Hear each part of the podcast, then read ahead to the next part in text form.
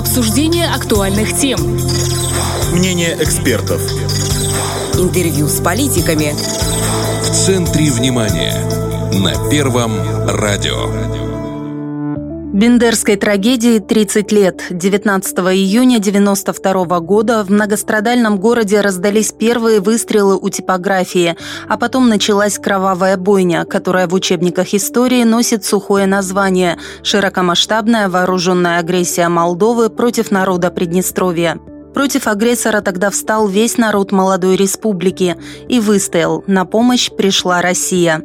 Вот уже 30 лет на Днестре мир, но не перестают звучать угрозы в адрес Приднестровья. Нарушаются с трудом достигнутые договоренности, опять раздаются из Кишинева призывы вывести миротворцев, объединиться с Румынией. О прошлом, которое нужно помнить, и о будущем, которое мы выбираем, поговорим сегодня.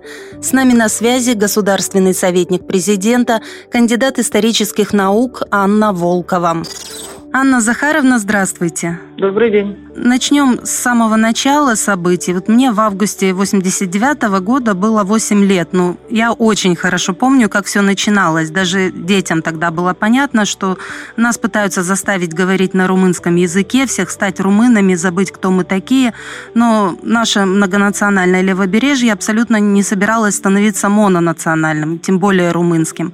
И бастовала тогда вся республика. Это не была революция элит какая-то, как потом говорили, Э, люди реально отстаивали свои конституционные человеческие права. Это вот так было? Не на ровном же месте мы вдруг взяли и решили, что нам не по пути с Кишиневым? Ну, безусловно, но здесь нужно сказать, что на тот момент э, не то, что с Кишиневым не по пути, а не по пути, прежде всего, с Народным фронтом и с тем руководством, которое в Кишиневе сидело – бастовала-то вся Молдавская ССР, надо же быть точными. Mm. Я хочу еще уточнить, что мы не говорим только о левобережье, а Бендеры мы куда денем. Бастовали и Бендеры, поэтому нужно сказать, что вот этот э, подъем самосознания, такая политизация большая, он был характерен э, прежде всего для инженерно-технической интеллигенции, рабочего класса, да и сельскохозяйственные наши труженики тоже к этому подключались. То есть в данном случае это действительно было высокое самосознание, уровень политизации был высоким. И люди всех национальностей, что немаловажно. То есть вот каких-то таких конфликтных ситуаций в данном случае, особенно в Приднестровье, не было. Люди были едины в этом порыве, в том плане, что борьба шла за равноправие чтобы оценивать людей не по национальному признаку, а по человеческим, по э, рабочим качествам. Ну, вот потом говорили, кстати, что подобного единения, решительности и последовательности в действиях ни в одной республике бывшего СССР не было. Ну, наверное, так оно и есть, хотя справедливости ради хочу сказать, что практически в тот же период была забастовка в Эстонии. Там ОСТК Эстонии тоже пытался провести ее, но там немножко не так это все пошло. То есть э, удалось э, партийным властям это погасить очень краткий промежуток времени. Ну вот тогда в лексикон э, националистических идеологов Молдовы прочно вошло слово «сепаратисты». Мы его впервые тогда услышали.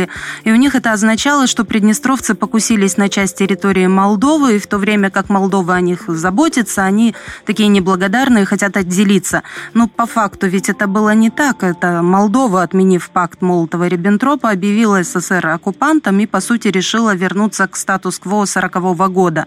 Но в 40 году в состав э, СССР вошла не Молдова, а румынская провинция Бессарабия. То есть, выходит, это не мы сепаратисты. Ну, опять-таки, э, давайте, как говорят, исходя из того, что я историк, все-таки в хронологическом порядке, если мы к этому будем подходить, то, в принципе, ведь что произошло уже в конце политической забастовки? Видя, что Кишинев не реагирует в связи с принятием дискриминационных законов о языках, Москва какие-то достаточно какие-то расплывчатые были формулировки в этом вопросе. Э, в Приднестровье появилась идея автономии. И более того, пришли к, не только к идее воссоздания государственности, но пришли и к тому, собственно говоря, а как это осуществить. И ссылались не на что-то, прежде всего на право народа на самоопределение, во-первых, а во-вторых, э, вот как это сделать? Путем референдума. И именно вот я считаю, что это очень важно, потому что это право существовало в Конституции еще с 1936 года, но оно никогда не реализовалось. И только вот местные референдумы здесь у нас позволили э, действительно реализовать это право. И это очень важно. То же, что касается уже потом 90-го года, скажем, когда вот э, вы упомянули решение июня 90-го года, то действительно получилось, что парламент, тогда еще СССР Молдова, фактически сам себя ликвидировал, потому что заявив о том, что нет и незаконно было создание Молдавской ССР в августе 1940 года, а Молдавская ССР депутаты-то и выбирались, вот те, кто сидели в том зале, они же, собственно говоря, выбраны-то были именно Верховный Совет Молдавской ССР, по логике вещей тогда нужно было следующее что сделать, если уж объявили об этом, объявить новые выборы. Но этого никто не сделал. Ну, а то, что Приднестровью в данном случае вот именно этим решением, ну, так скажем, дали вольную, ну, конечно, получается, что если неправомочно было создание МССР, когда Бессарабию присоединили как раз именно к левобережью, да, то тогда о чем речь? Ни Тирасполь, ни Слободзейский, Григориопольский, Рыбницкий, Каменский, Дубасарский районы, они все должны были каким-то образом теперь вот э, решать свою судьбу. И решили. И решили. Кстати, понятно, почему с логикой Молдовы вот этой вот согласился Запад, потому что ослабляет стратегического противника Россию. Мне кажется, если бы ПМР вырвалась не из состава Кишиневской Молдовы, а из состава России, Запад нас признал бы на следующий день. Ну, понимаете, мы же говорим-то об истории, о том периоде. Она не мы знает говорим, сослагательного наклонения. А, безусловно. Мы говорим о периоде, который еще предшествовал распаду Советского Союза. И, конечно, знаете, а, говорят, что задним умом все крепки. И если бы можно было заглянуть в будущее, увидеть, как это все будет, как это, собственно говоря, сложится-то, то, наверное, как-то по-другому возможно было бы, да? Ну, я думаю, что вот э, те основы, которые как раз закладывались в 89-м, 90-м году, ну и в 91-м потом, я думаю, что это было правильно. Прежде всего, с опорой непосредственно на то, что хочет народ. Можно говорить, что он хочет это, он хочет то, но народ должен иметь право сказать свое слово веское. И здесь Приднестровье так и было. А народ хотел остаться в составе СССР, который еще существовал. Безусловно. Но именно поэтому на втором съезде депутатов всех уровней, когда провозглашали нашу республику, ее и провозгласили в составе Советского Союза 2 сентября 90 -го года. Ну, война началась ведь не одномоментно. Еще в 91-м были вооруженные столкновения, силовики Молдовы нападали на Дубасары в частности. И к июню 92-го в республике уже примерно полгода как стреляли, были жертвы. Но вот мне тогда казалось, что до последнего никто не верил, что будет настоящая горячая война. А по вашим воспоминаниям, с какого момента стало абсолютно ясно, что придется отстаивать республику с оружием в руках? Ну, знаете, опять-таки, хронологически, первый акт агрессии это со стороны Молдовы прошел еще в ноябре 90-го э, года. И действительно, многострадальные дубасары становились вот таким объектом агрессии не раз. Смотрите, в 90-м году, в 91-м два раза, в сентябре и в декабре. А если вы спрашиваете о войне, то к июню-то она шла уже три месяца. Потому что опять многострадальные Дубасары, Дубасарский район. Это же март, самое начало марта 92 -го года. Да. Поэтому это была уже война, настоящая война. Ну, с 19 июня считается вот как бы горячая фаза, да, получается? Да нет, горячая она была именно с 2 марта, потому что если мы придем, скажем, в Тирасполе на мемориал славы, то первые четыре могилы – это те, кто погиб в Кочеерах, те, кто погибли 3 марта 92 года. Произошло, конечно, вот то нападение как раз на часть пока еще не российской армии. В состав каких-то непонятных сил СНГ входила, понимаете? Но она была ничейная фактически. Поэтому первые погибшие это были в 92 году как раз вот тираспольчане, республиканская гвардия.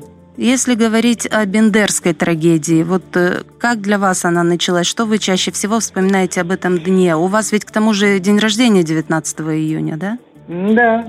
Тогда меня избрали еще в 90-м году. Я была в Верховном Совете Молдавской ССР, и в Тираспольском горсовете, и потом народным депутатом ПМР была избрана. А 30 марта 92 года меня избрали зампредседателя Верховного Совета Приднестровской Молдавской Республики. Вот. И очень хорошо я помню, как у нас был президиум Верховного Совета в этот день. Закончился он уже в 16 часов. Помню, что поздравили меня с днем рождения, поехал я домой. Ну и тогда никаких мобильников не было, пока ехала туда, ну, мне уже с балкона родители кричат, что-то случилось в Бендерах. Ну, я поехала обратно, обратно уже потом домой. Не помню, какого числа. Наверное, от второго вернулась. Вот так для меня это было. Правда ли, что люди массово шли в гвардию, в ополчение, чтобы защищать республику? В Кишиневе и тогда и сейчас часто говорят, что Приднестровье – это квазигосударство, это проект Кремля, верхушки, людям это было не нужно. Вы, как непосредственный свидетель событий, можете это опровергнуть? Ну, безусловно. Почему? Потому что, ну, опять-таки, к самым событиям, да, ведь э, то же самое народное ополчение. Народное ополчение появилось в марте 92 -го года, опять-таки, по инициативе самих людей на предприятиях, собственно, именно с этой инициативой выступали э, сами граждане наши. Потому что понимали, что республиканская гвардия, которая к тому же, ну, собственно говоря, была в самом начале своего пути, несмотря на то, что решение было принято еще 6 сентября 1991 года, но сформировать это все было достаточно сложно, потому что все это с нуля было, оружия не было. Сложности были очень большие.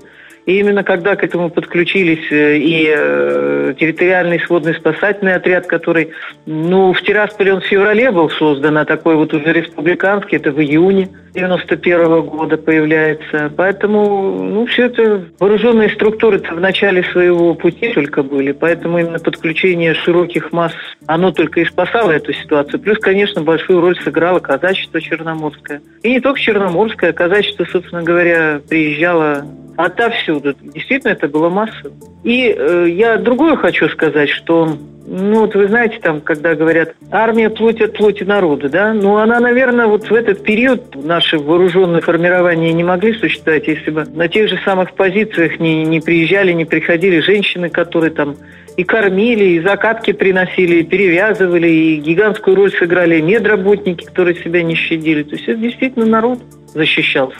То есть практически в окопы шли все, и если не в окопы, то хотя бы как-то помочь. Там, да, хотя бы как-то помочь, совершенно верно. Ну, понятно, что вот э, обо всех событиях, о хронологии мы в эти дни очень много говорим.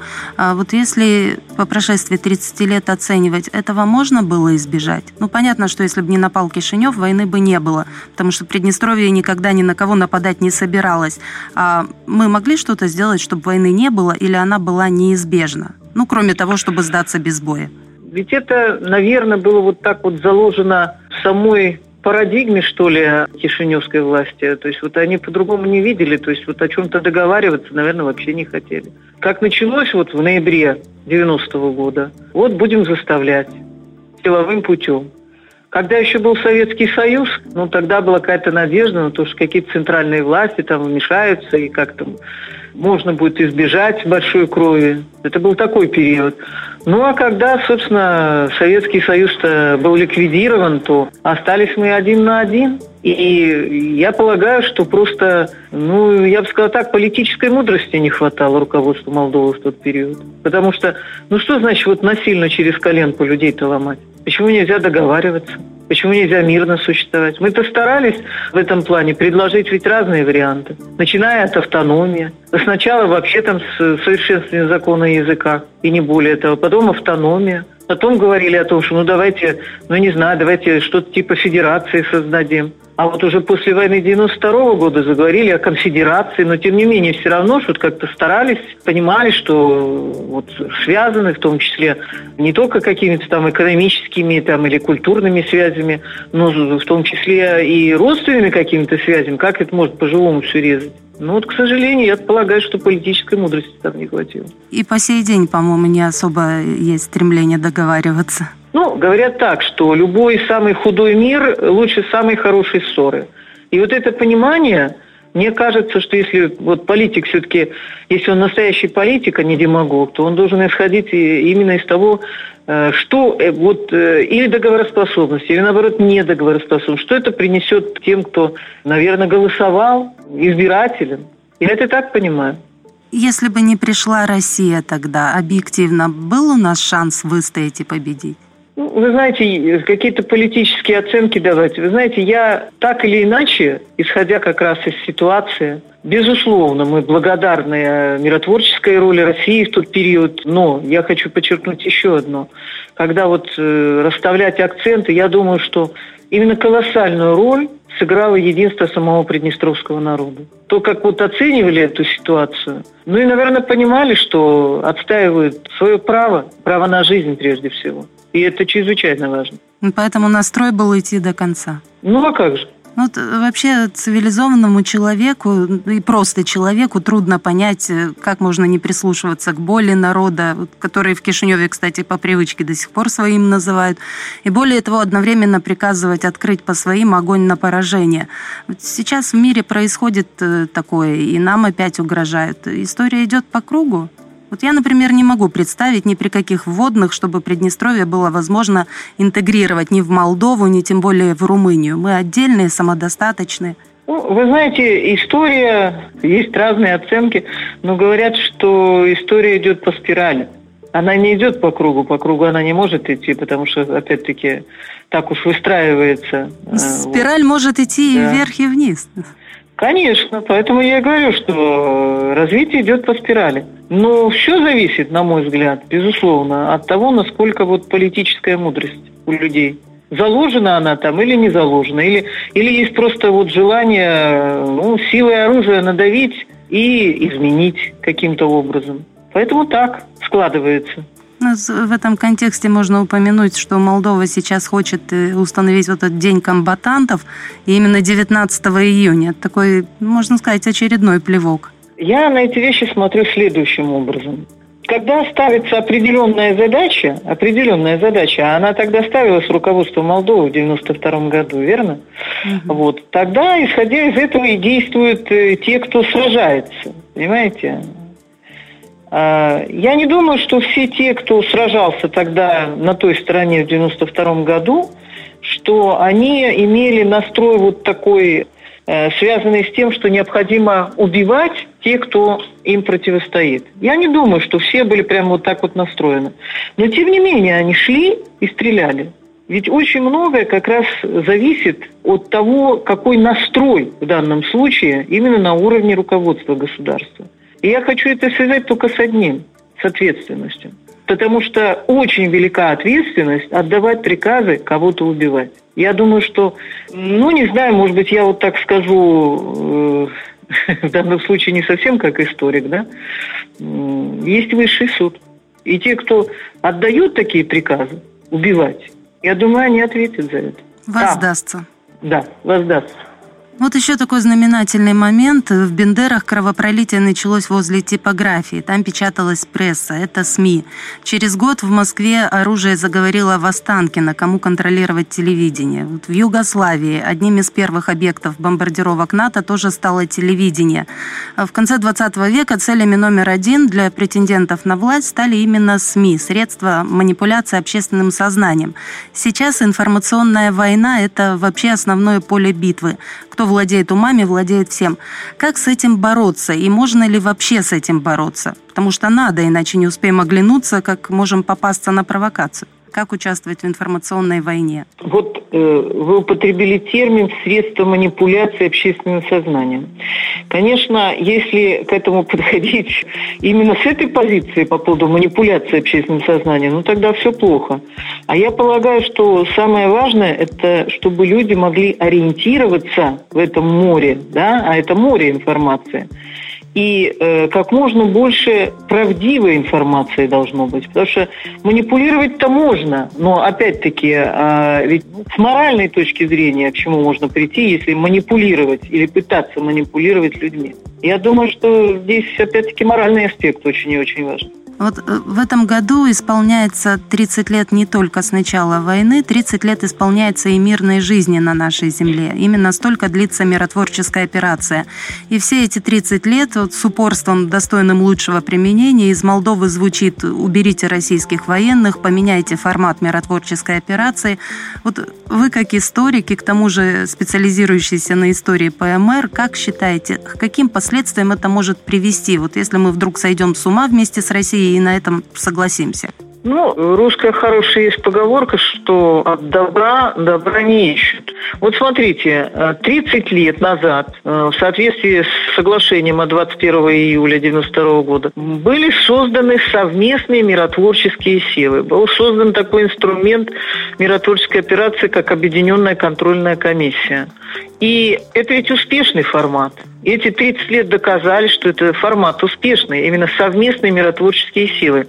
Когда не только, ну, скажем так, стороны входят в состав этих миротворческих сил, но и миротворческий контингент Российской Федерации и наблюдатели от Украины, что тоже немаловажно, исходя даже из нашего географического положения. То есть сам этот формат, он уже как бы сложился. Со всеми и эти годы показали, что часто бывали какие-то там непонимания, возможно, и так далее. Но формат-то действовал. Это очень важно, потому что результат – это как раз мир.